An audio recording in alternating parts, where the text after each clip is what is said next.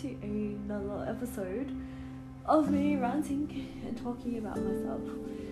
Because obviously, I'm in Melbourne alone and nobody to record a podcast with. Um, so yeah, what is happening? Hmm. Um, yeah, that's right. I just wanted to reflect, I guess, um, on something that happened yesterday. Um, yesterday was Monday, and I guess I had worked six days in a row. Um, and then I had Saturday, Sunday, full days of seminars uh, on surgery, which I might have talked about. Um, and then I went back to work on Monday, just just like a normal day, but except feeling really tired. As the title of my previous podcast before this alluded to. Um, so I had a patient that is relatively well known to me, and that's because I did her admission. Uh, she's one of the first um, patients that I did a admission for, so a pharmacy admission, uh, which would include just you know talking to the patient, seeing what medications they manage. I mean, like what medications that they're on and who manages their medicines. Like it could be the the pharmacy does the Webster pack or uh, I don't know, carer or the daughter or themselves. So, and just asking them questions like if they have any trouble swallowing tablets capsules, and um, you know, and then finding out what is their best possible medication history, uh, which means that we usually use two sources. So, uh, one source can be the patient, the other source can be like their own medicines that they bring in. Otherwise, you can get a dispensing history from the local chemist or if they get Webster packs, you can get the backing of the Webster packs or nursing home charts, all these kind of things. They're all different sources. Um, and other other things that you can help use to help is like something we have in Australia called My Health Record, where some pharmacies and some GPs choose to upload their records online with the with the um, with the option of the patient opting out. if that's it, yeah. So everyone's opted in um, unless you opt out. Um, really helpful sometimes when you don't know like what patient's on, and uh, it just helps to give you like a head start. Um, so yeah, that's what you do. You do best possible medication history, confirm the allergies, confirm what they would like to do with the script on discharge, like do they want to take it outside or they would get it done here, um, and just any like special requests that they might have. Uh, and so I did this admission for this patient, and I still remember when I first met her, she was very, very orange. So think fake tan gone wrong times like five. Um, very orange, and it's not from a fake tan, it is from her having a problem with her liver, I think. Jaundice. Pretty sure that's the liver. Um, pretty sure it's the liver.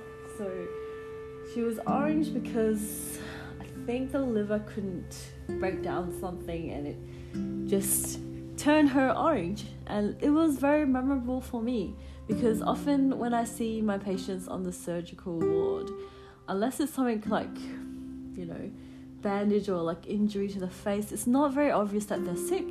Um, like on the outside, it's it's all mainly internal stuff like gut problems and cancers inside and crap like that. Like, but for this patient, it was very noticeable that she was not well.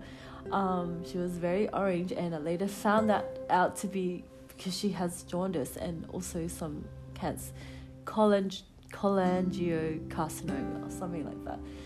Um, so she had her medicines with her I still remember she had a box. She came in really late in the afternoon. I re- like reflecting back, I shouldn't have stayed back to do that admission. I should have just, you know, just went home. But being, you know, that keen being that I'm not now, um, I stayed back until whatever time just to do her admission. Because um, I felt like when I talked to her, I really wanted her to be able to have her regular medicines, even though I'm not sure if they'll be giving it to all of those to her now that I've done the surgery um, seminar.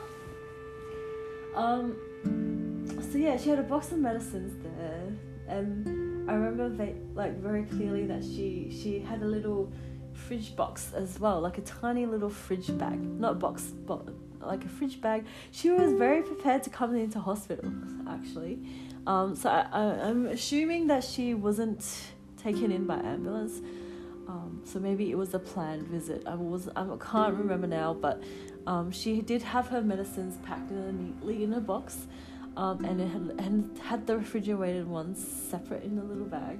And she made it very clear to me that she wanted those ones stored properly. Um, and I was just thinking, yep, that was one of my missions, and I was like, cool. Um, I didn't realize how sick she would be after they had lots of investigations.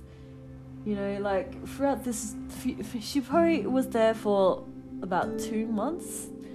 Um, and then towards the end of her um, stay with us, she, um, she wasn't orange anymore. And I, and I noticed that because she, she was walking around, she was you know, back to normal color, high spirits, and yeah. So she was managed to she managed to go home. Um, and I thought that would be it. But how wrong I very am. How wrong am I? I unfortunately, uh, my patients come in and out of hospital. It's not goodbye forever. It's unfortunately because they're very sick they may be acutely well enough to go home. Once they deteriorate at home again, they're quite often coming back to hospital. And this is being one of the longer stay patients. Um, I'm a little bit sad that she came back in, uh, not around two weeks after she got discharged. So, um, it's a bit disappointing. Uh, last time she discharged, I don't think we started her any on any new medicines, or maybe just like one or two. But we stopped like her blood pressure medicines. We withheld her aspirin because we didn't know what it was for, and then yeah, she, now she's back, and she's just not as well as I would have hoped. Like she, she came back in vomiting blood, and also having losing blood from her stools. So having a bleed somewhere in her in her stomach, I guess, like in her can. I think they found out that her her tumor is bleeding. And on top of that, she's also got something called a stent put in.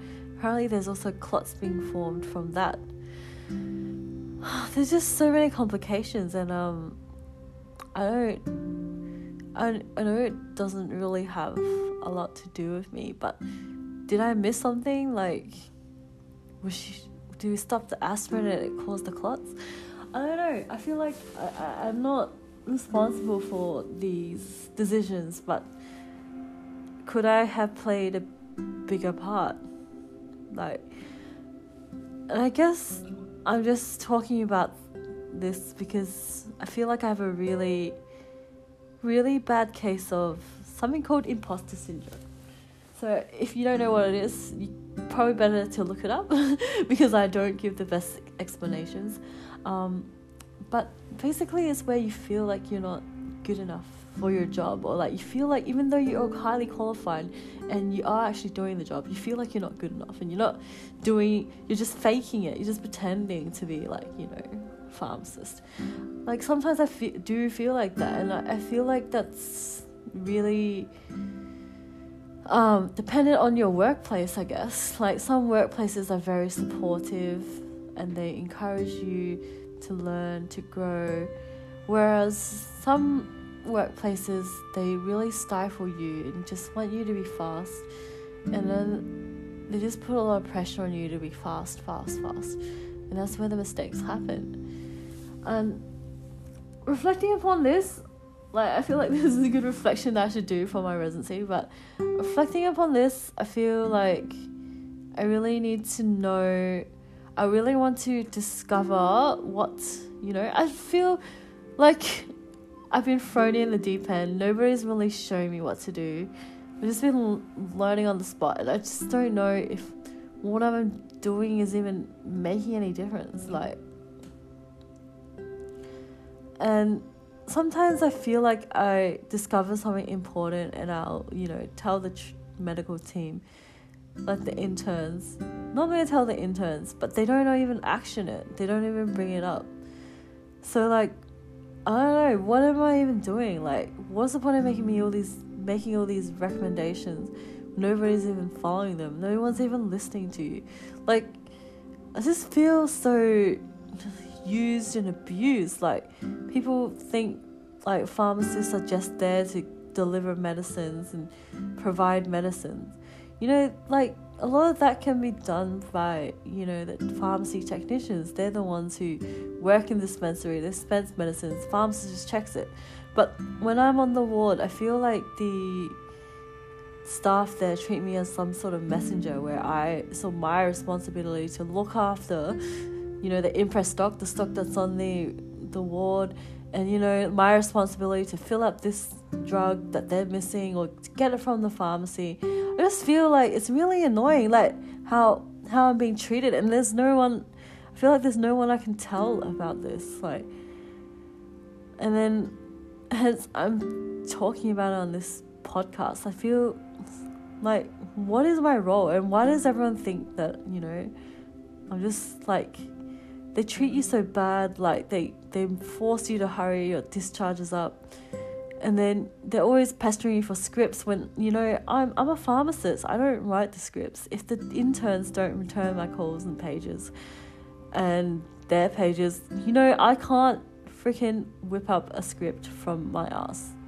Like, there's no point pressuring me when I am not the one, you know, that can write the script, obviously. And then they give me like minimal time to see the patient.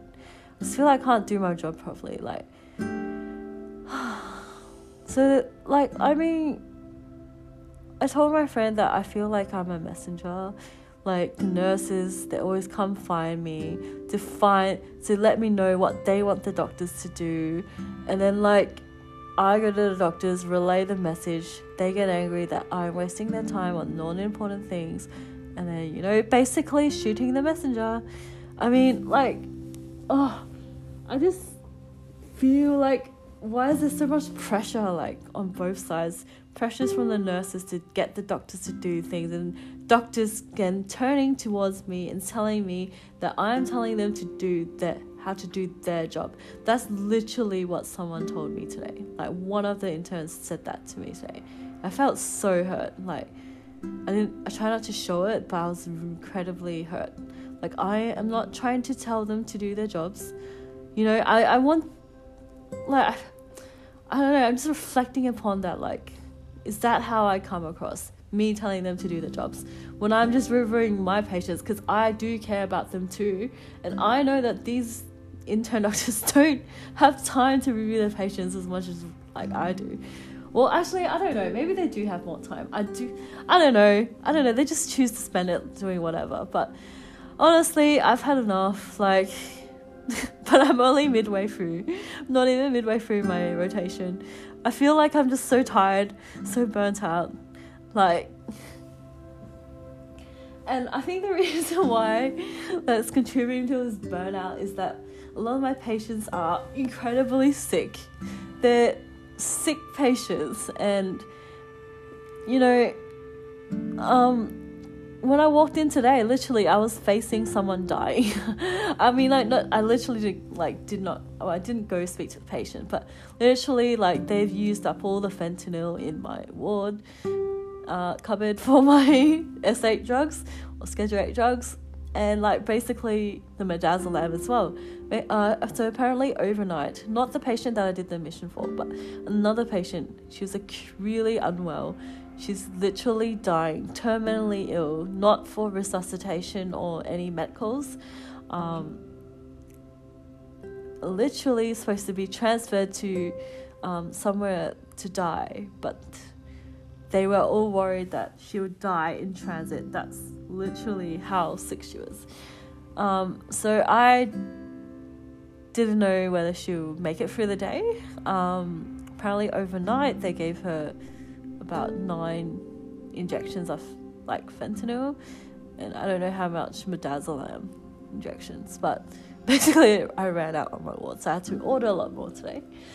Um, but yeah, basically just death's door. Like this is a surgical ward. I have never worked in palliative care, so I think for me it's quite confronting um, to be faced with a patient, one of my patients dying.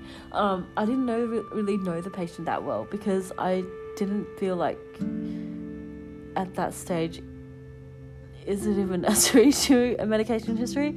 That's something I need to clarify because I don't know what my role is um, in a patient dying because I am not assisting them to die or anything. This is all managed by the palliative care team, so I, I'm not sure what my role is.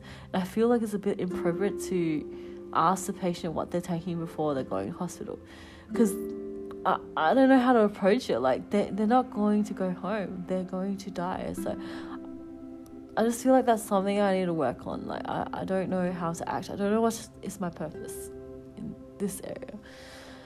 And, um, yeah, so back to my other patient that I had um, that was orange. Like, so she came back in and I feel like she was very acutely unwell. So they had several emergencies where they called met calls, uh, where the patient is deteriorating.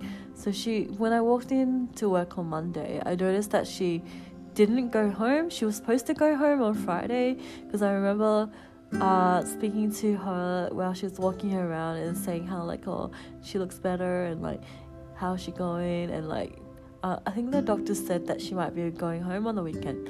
So we were looking for. I was like, oh, looking forward to it, and I, and I said my goodbyes. So, um, and then Monday I come in and I see her discharge medication still there, so she didn't actually go home. And I went back upstairs. I was like, oh, why is she still here?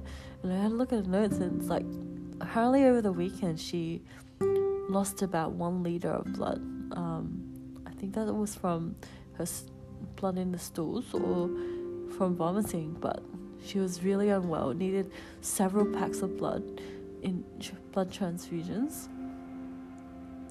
And about like nine o'clock that day, they called a met call on her because she was really hypertensive and not responsive. So, the so when met calls happen, the ICU outreach team, out ICU team come running. I'm not sure if they come running, but they come pretty fast to to wherever the met call is. Um, and yeah, they just basically help stabilize the patient if possible. Because my patient was had low blood pressure, I think they just gave her several amounts of fluids. Uh, I think it's a little bit hard for this patient because she's currently on some some fluid, like getting like tablets to get rid of fluid. Um, so she's a bit dehydrated, but she's not allowed too much fluid. So it's a very complex patient now. So I'm a bit sad to see her, you know, in the state that she is in. I feel like they are sort of going to be palliating her, which means, you know, they need someone to speak to her about her goals of care, what would they like, when would they want the met calls. So, yeah, so very, very depressing, very sad. I feel like I don't know what difference I'm making. I really don't. I wish I had more guidance. Like, sometimes I really don't know what I'm doing. That I end up doing things for other people that I shouldn't be doing. I do a lot of that just because I don't like getting yelled at. There's so many instances where I've been yelled at for not doing things. It's not really my job. and it's not really my fault. There's people blaming me thing for things that other people do, and you know, I think it just becomes a bit much. Like, I'm just really over being like told off. Like, you know, I want to do my job, but you're making me do these things that you know not necessary, but you're yelling at me when I don't do them. So I'm just in this limbo of where like I want to do my job, but the people tell me that that's not my job, or they tell me that they want me to do something that's not my job, and then you know, and I'm just doing like I don't know what I'm doing. Identity crisis. I don't know. I just really wish, you know, maybe I'm going for a slump. Like I'm really looking forward to the two, almost two weeks of annual leave that's coming up next month. It couldn't be closer, but there's so many hurdles to jump like before that happens and things to do, research to do, and um, just today I supplied like the additional documentation that I needed for one of the universities that I applied for. and when I go back home to Adelaide, I need to scan in my copy of my Japanese exchange program certificate. Hopefully, it's still where I put it. Um, yeah, I am sorry. I don't know why I say I'm sorry, but well, thank you for listening to my rant about work and how I guess stressful and like what like what I don't know what that word burdensome it is. Like I feel like in order to work in palliative care or in palliative care settings, you really need to be detached from your patients. So um, I feel like it's very dangerous when you get too close or when you you you know you really want them to survive even though their prognosis is not good. Like I don't know if it's just because I'm tired or just you know hormones going crazy, probably bit both. But like you know, hearing my patient like having a met call, I felt really sad. Like I felt really helpless and alone and depressed, like almost depressed about the state of my patient. Like, um, yeah, I had a good solid 15 minute to 20 minute cry in the staff room just about it because I don't know why I'm I'm like that. Like, I shouldn't grow attached I should keep my distance, you know. Uh, I don't know. I just feel like I want to be like that for everyone. Because that's how you don't get hurt. Maybe I'm just going back to like commitment issues and stuff like that and being insecure. But, and long story short, try not to get attached to your patients because you're always going to have new patients. And unfortunately, not all of your patients are going to survive, um, especially in this kind of surgical ward that I'm on. Um, you just got to, you know, I don't know, like you just got to accept that maybe there's nothing you can do. There's nothing that you can do to make them feel like get better. You can maybe help them feel pain free um, but the quality of life is just something that you really have to think about. Like, do you want them to be pain free but a vegetable? Is that even what the patient wants? So I guess it's really important for these family meetings that will need to happen to determine what is the goals of care for the patient. And like, you know, it is sad, but it's also something I feel like you need to accept. And, you know, life is life. Like, who knows is what's gonna happen, like, after we die? Are we gonna be reborn into another body? Or are we to just be nothing? Like, I literally don't know. I mean, as sometimes you feel excited to not know.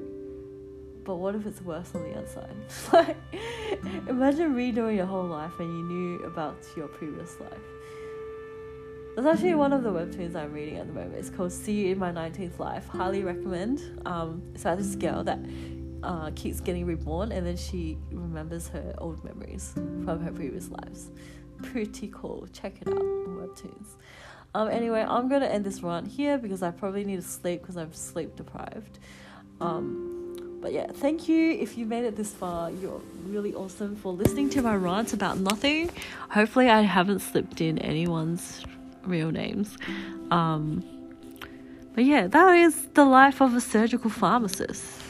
You see death, and then you also get told that you're not doing your job, and also get told when you're do- off for doing your job. Peace.